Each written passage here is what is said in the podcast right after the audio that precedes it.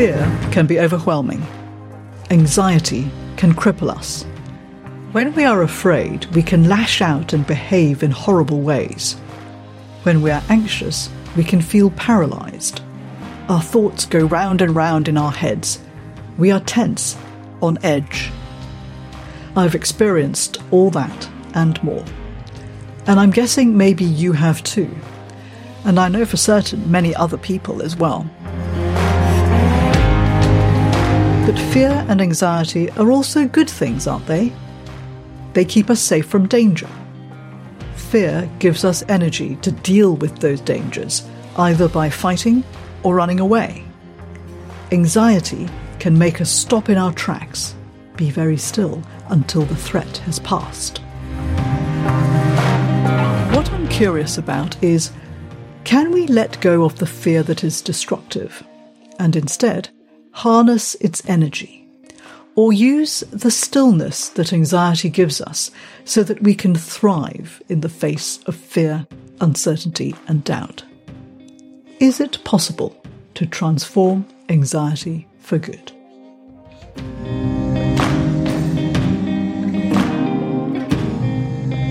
This is the Anxiety Advantage, the podcast that asks how can we thrive in an age of anxiety? I'm Yang-May Ooi. I'm a writer and podcaster. Welcome to Season 1. Over the course of the next eight weeks, I will be publishing one episode a week on Thursdays at noon UK time.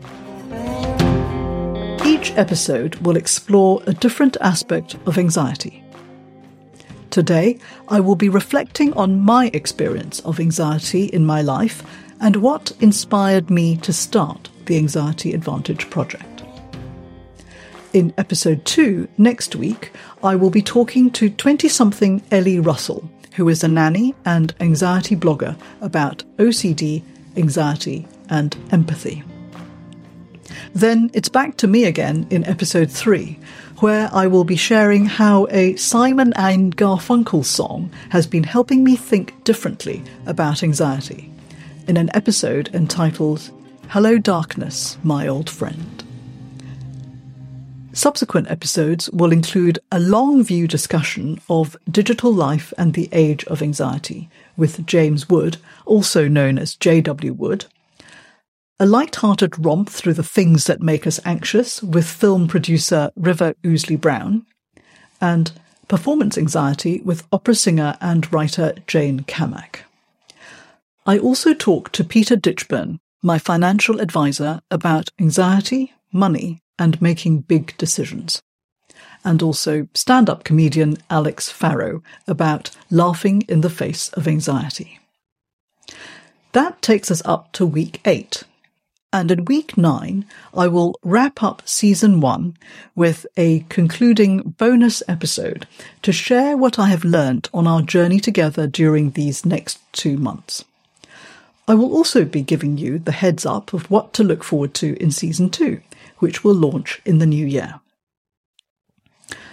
Along the way, I will be asking you for your stories about your experiences of thriving in the face of your anxiety. I hope very much that you will share your thoughts so we can all learn from and support each other.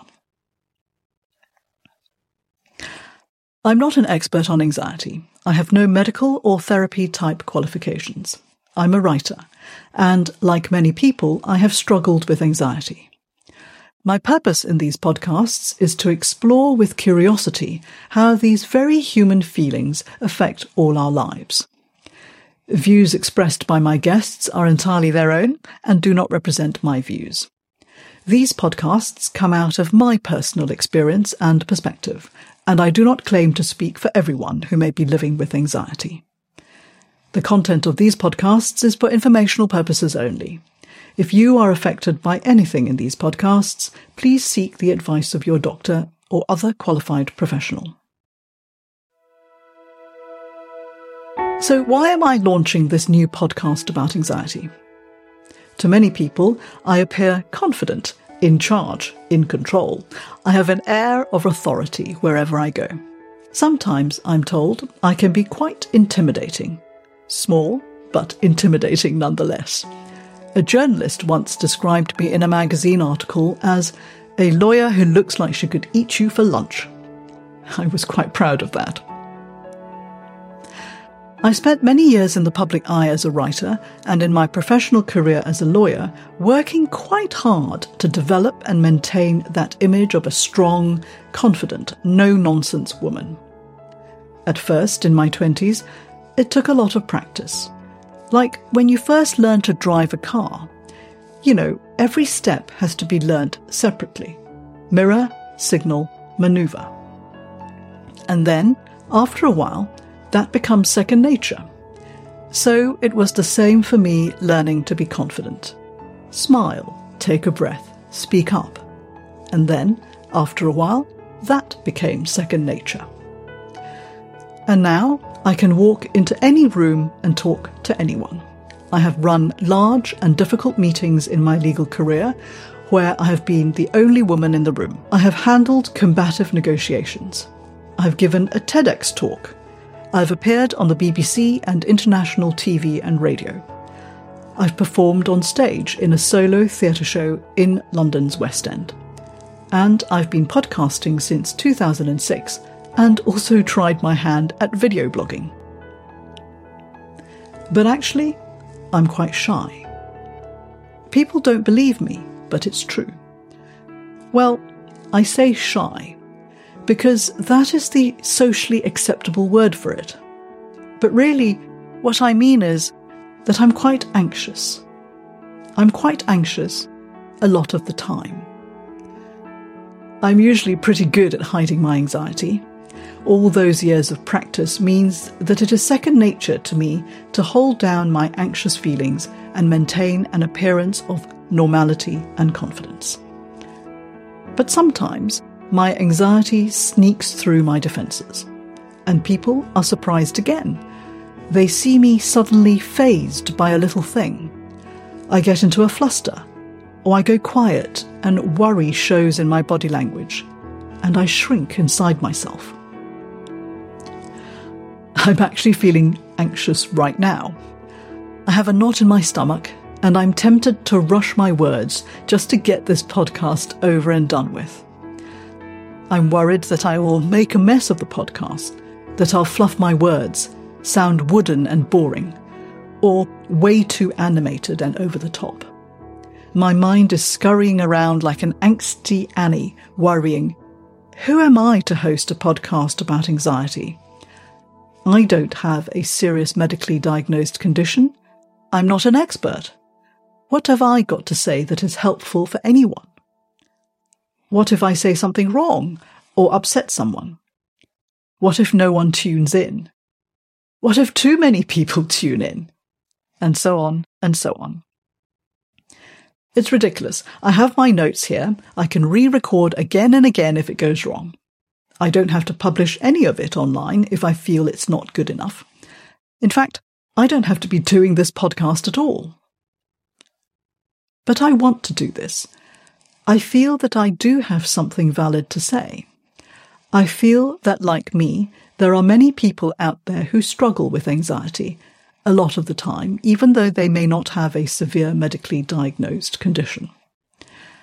And that anxiety can range from a mild daily niggle to something overwhelming and totally crippling.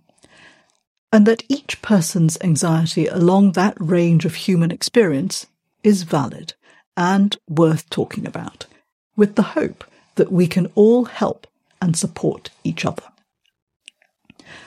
So here I am, doing my best not to let my anxiety stop me.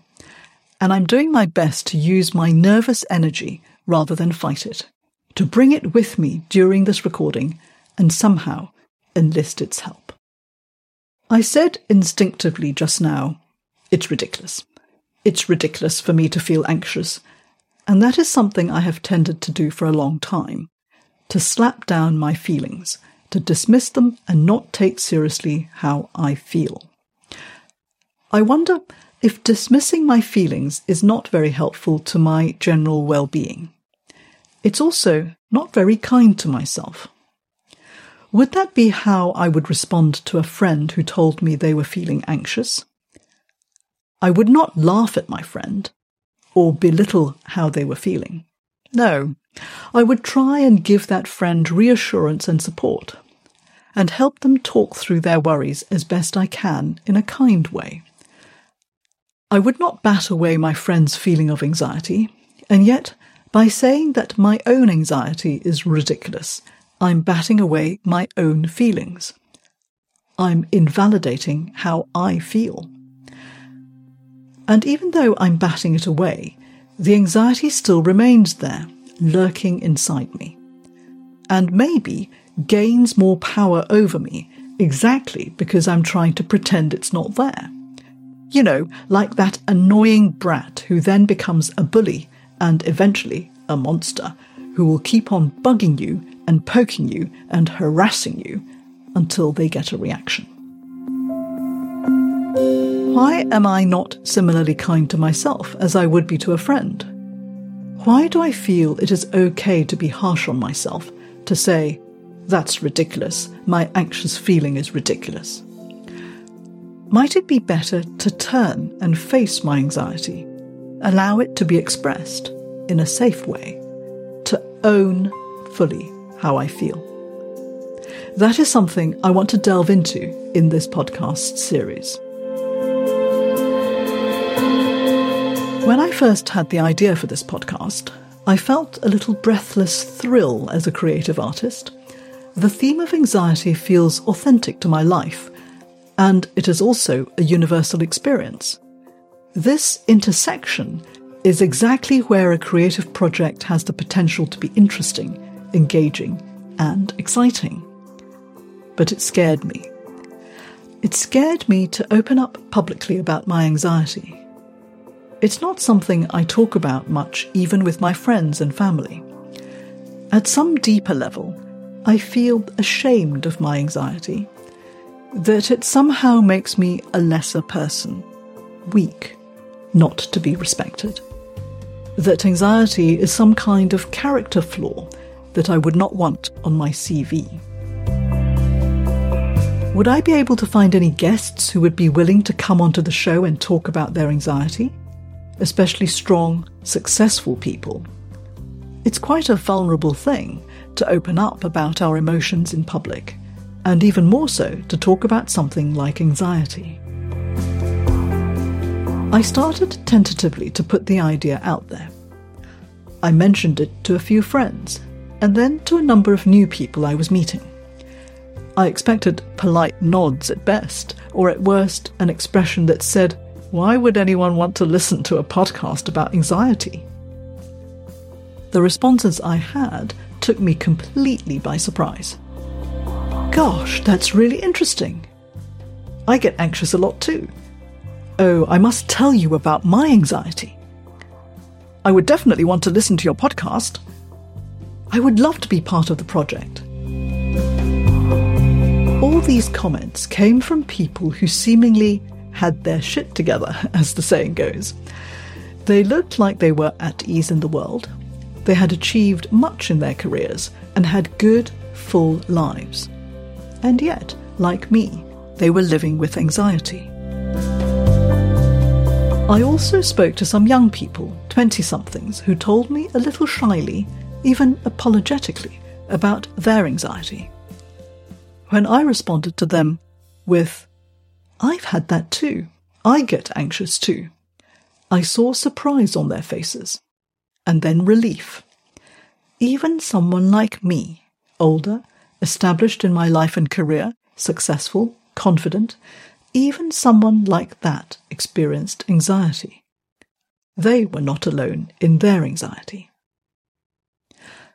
I started to reflect more deeply on how anxiety has shown up in my life and how, like all these other capable people, I hid it from the world and also from myself. Not just that worried little voice, that angsty Annie, that niggles at me with her self doubt, but other ways that my anxiety has made me hide from challenges and avoid doing things and going places. How my anxiety has made me behave in ways that I feel ashamed to admit, to lash out at people, to say unkind things, to hurt others. How sometimes it feels like I have to spend a lot of energy firefighting my anxiety, while also trying to get on with my demanding career, the busyness of life, and navigating my relationships with friends, family, and my partner. How anxiety has been exhausting and debilitating. How it has pulled me away from enjoying otherwise delightful and wonderful moments in my life. If this is what is happening for me and this circle of people I had spoken with, how many other people are facing similar challenges? How many others are struggling, feeling that they are all on their own? How many might find value in hearing about other people's experiences of anxiety, like I found value in hearing those of my friends? I did some research to see if I could find some concrete facts about how many people are affected by anxiety. According to Mind UK, the mental health charity, in any given week in England, mixed anxiety and depression, 8 in 100 people. Generalized anxiety disorder, 6 in 100 people. Post traumatic stress disorder, 4 in 100 people. Depression, 3 in 100 people. Phobias, 2 in 100 people. Obsessive compulsive disorder, 1 in 100 people. Panic disorder, fewer than 1 in 100 people. Adding them all up together, that is 25 in 100 people who experience some form of anxiety disorder every week in the UK. 25%. The Priory, the leading independent provider of behavioural care in the UK, tells us. In 2014, there were 8.2 million cases of anxiety reported in the UK. It's estimated that globally, 284 million people had anxiety disorders in 2017. That is a lot of people. But hang on. Those numbers tell us only about those people who are on a hospital record or doctor's report or other formal register. That is, only those people who have a medically diagnosed anxiety disorder. Is everyone else happy and chirpy and anxiety free? What about those people like me who are affected by anxiety but who do not have a medically diagnosed condition? Come to think of it, has there been anyone in the world and throughout human history who has not felt anxious? Who has not experienced worry, fear, uncertainty, or doubt? Perhaps psychopaths? And I've also heard of a number of cases of seemingly fearless people who have been studied by psychologists, but they are very rare and hence of interest for scientific study. I'm going to see if I can dig into those fascinating stories of fearless people and psychopaths, if I can, in future episodes of this podcast. For most of us, anxiety seems to be part of the human condition. Like those young people I have spoken to, reading the statistics and talking with my friends and others, I felt suddenly no longer alone. It's not just me. It's most people, if not everyone. It fired me up. This anxiety project could speak to a huge range of people and hopefully help them not feel so alone either. Could we all benefit from opening up about anxiety and naming it? From learning that someone else is also affected by anxiety? Can we help each other by sharing our coping strategies? More than that, beyond just coping, is it possible to turn anxiety into an ally rather than fight it as an enemy? Can we be in charge of our anxious feelings rather than be controlled by them? In the Anxiety Advantage podcast, I want to explore all these questions and more as the project evolves. I'm going to start off sharing my own stories And as I said earlier, I will also be inviting other people from all walks of life, ages, and backgrounds to share theirs. I hope we can all learn from each other and inspire each other to transform our anxiety in a positive way. I'm no expert on mental health, so I aim to bring experts on to talk about anxiety from their perspective. I want to keep on learning from as many angles as possible. I hope also that you will be up for helping with this project by sharing your stories of anxiety and how you have been able to turn your experiences into something positive for yourself and others. You can email me at anxietyadvantage.uk at gmail.com. Is it possible to turn something as painful and difficult as anxiety into an advantage? Some people might say that I'm being a Pollyanna, making light of a serious mental health issue by fluffy positive thinking, or even mocking a debilitating condition, rather like the scene at the end of the life of Brian, where the victims being crucified horribly on the cross start singing, Always look on the bright side of life.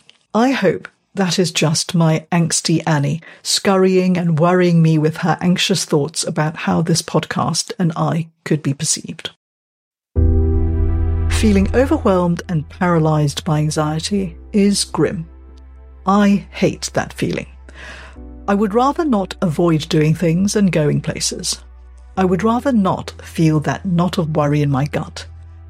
I don't want to ruminate endlessly about things that have, in my mind, gone badly in the past that I cannot change. I don't want to fret about things that haven't happened yet. I don't want to be controlled by fear, uncertainty, and doubt. I've tried battling my anxiety, suppressing it, ignoring it, not taking it seriously. But that has just been exhausting. I've let myself give into it as the path of least resistance, but that means I end up not living the life I want. I feel it is time to try another way forward. I want to feel truly empowered from the inside out.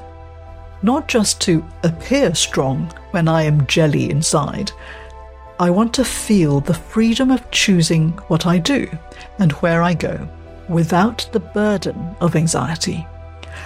I want to enjoy a sense of energy and fulfillment in my life.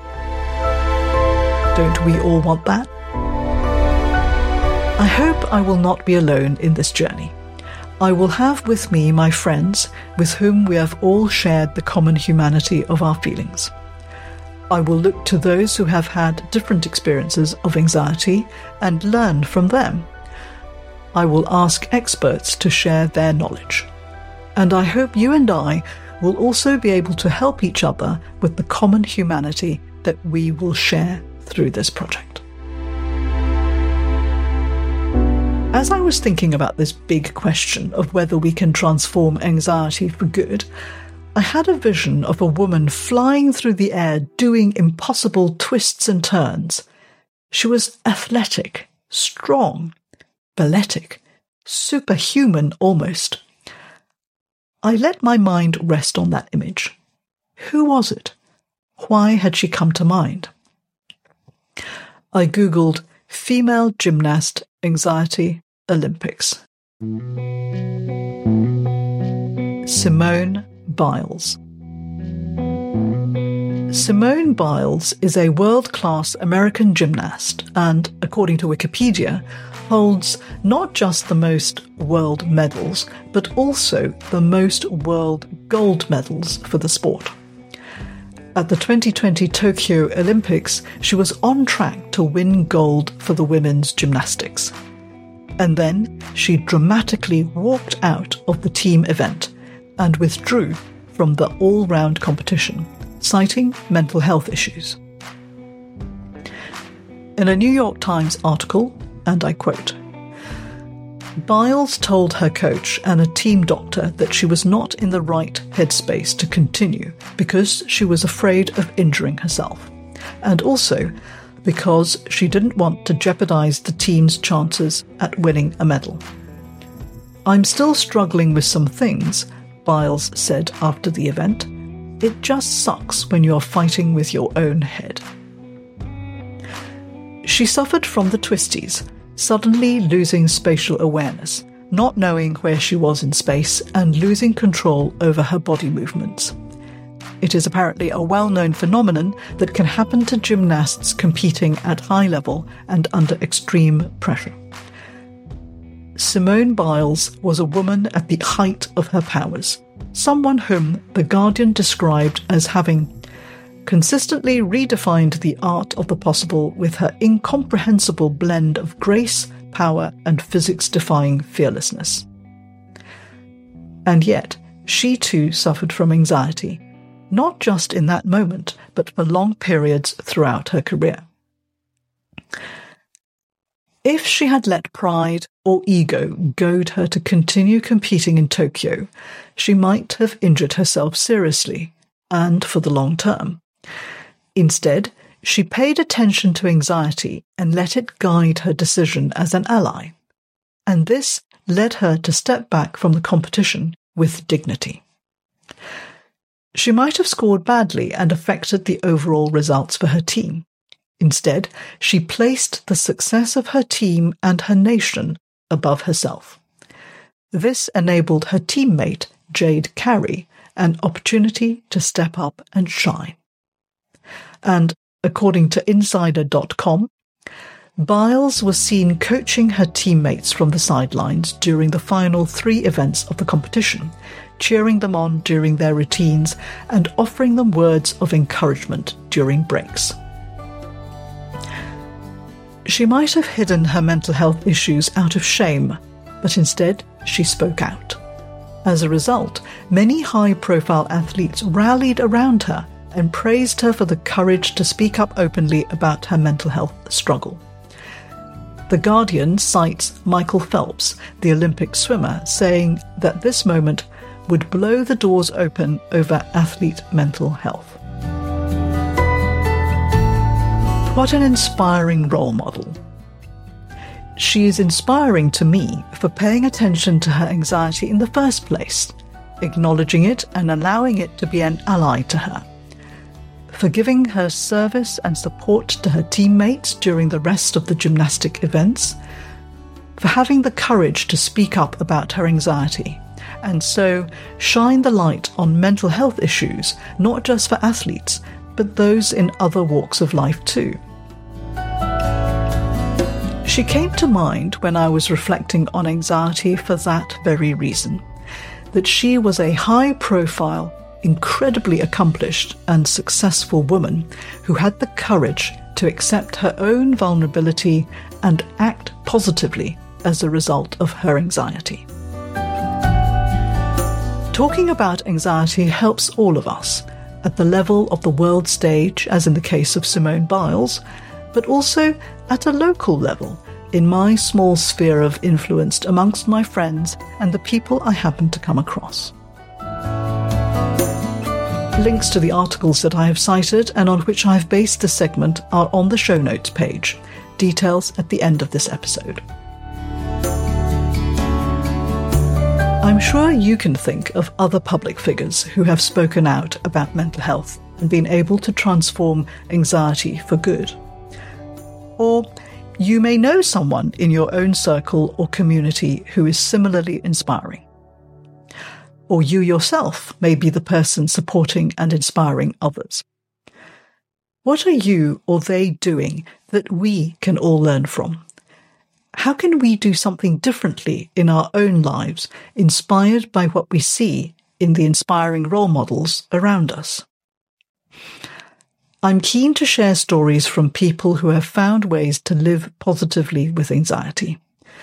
It would be amazingly helpful for me and also our listeners to hear from you if you have a story about transforming anxiety for good or how you have discovered ways to thrive in your life. If you'd like to share your story, please email me at anxietyadvantage.uk at gmail.com. I would love to hear from you. For me, so far, what I've been learning is that I'm not alone. That many other people, young and old, from all walks of life, successful, strong, or otherwise, all of us have experienced anxiety in one way or another to some degree or other. All our experiences are valid. Anxiety is not something to be ashamed of. It is everywhere and in everyone. It is not a character flaw. Sometimes it is a medically diagnosed illness. Sometimes it is not. We all experience it at one time or another. To be anxious is to be human. Anxiety, I believe, can be transformed for good. And I want very much to learn how we can do that bit by bit over the course of this project. I hope you will come along with me for the ride and also share your stories so we can all help each other. Thank you for listening to this first episode of The Anxiety Advantage Thriving in an Age of Anxiety. Coming up in episode two next week is a conversation with my guest, nanny and anxiety blogger Ellie Russell, who will be talking to me about OCD, anxiety, and empathy. You can find this podcast series on ACAST, Spotify, Apple Podcasts, or wherever you get your podcasts. It's also on Audible, the audiobook provider. It's free to subscribe or follow the podcast. Episode 2 and future episodes will then pop into your pod listening app as soon as they are published. Search for the Anxiety Advantage podcast or my name, Yang-May Ooi. Photos, links, music, and other credits are up on the show notes page. You can find that via the bit.ly short link, bit.ly, bit.ly forward slash anxiety advantage. Or you can go to tigerspirit.co.uk and click through to the anxiety advantage. If you'd like to share your story or thoughts on how we can transform anxiety for good, you can email me at anxietyadvantage.uk at gmail.com. The Anxiety Advantage Project is on Twitter as at AnxietyThriver. You can also connect with me, Yang-May Ooi, on Twitter, Facebook, and Instagram, where I am at Tiger Spirit UK. Thanks for listening, and see you again soon.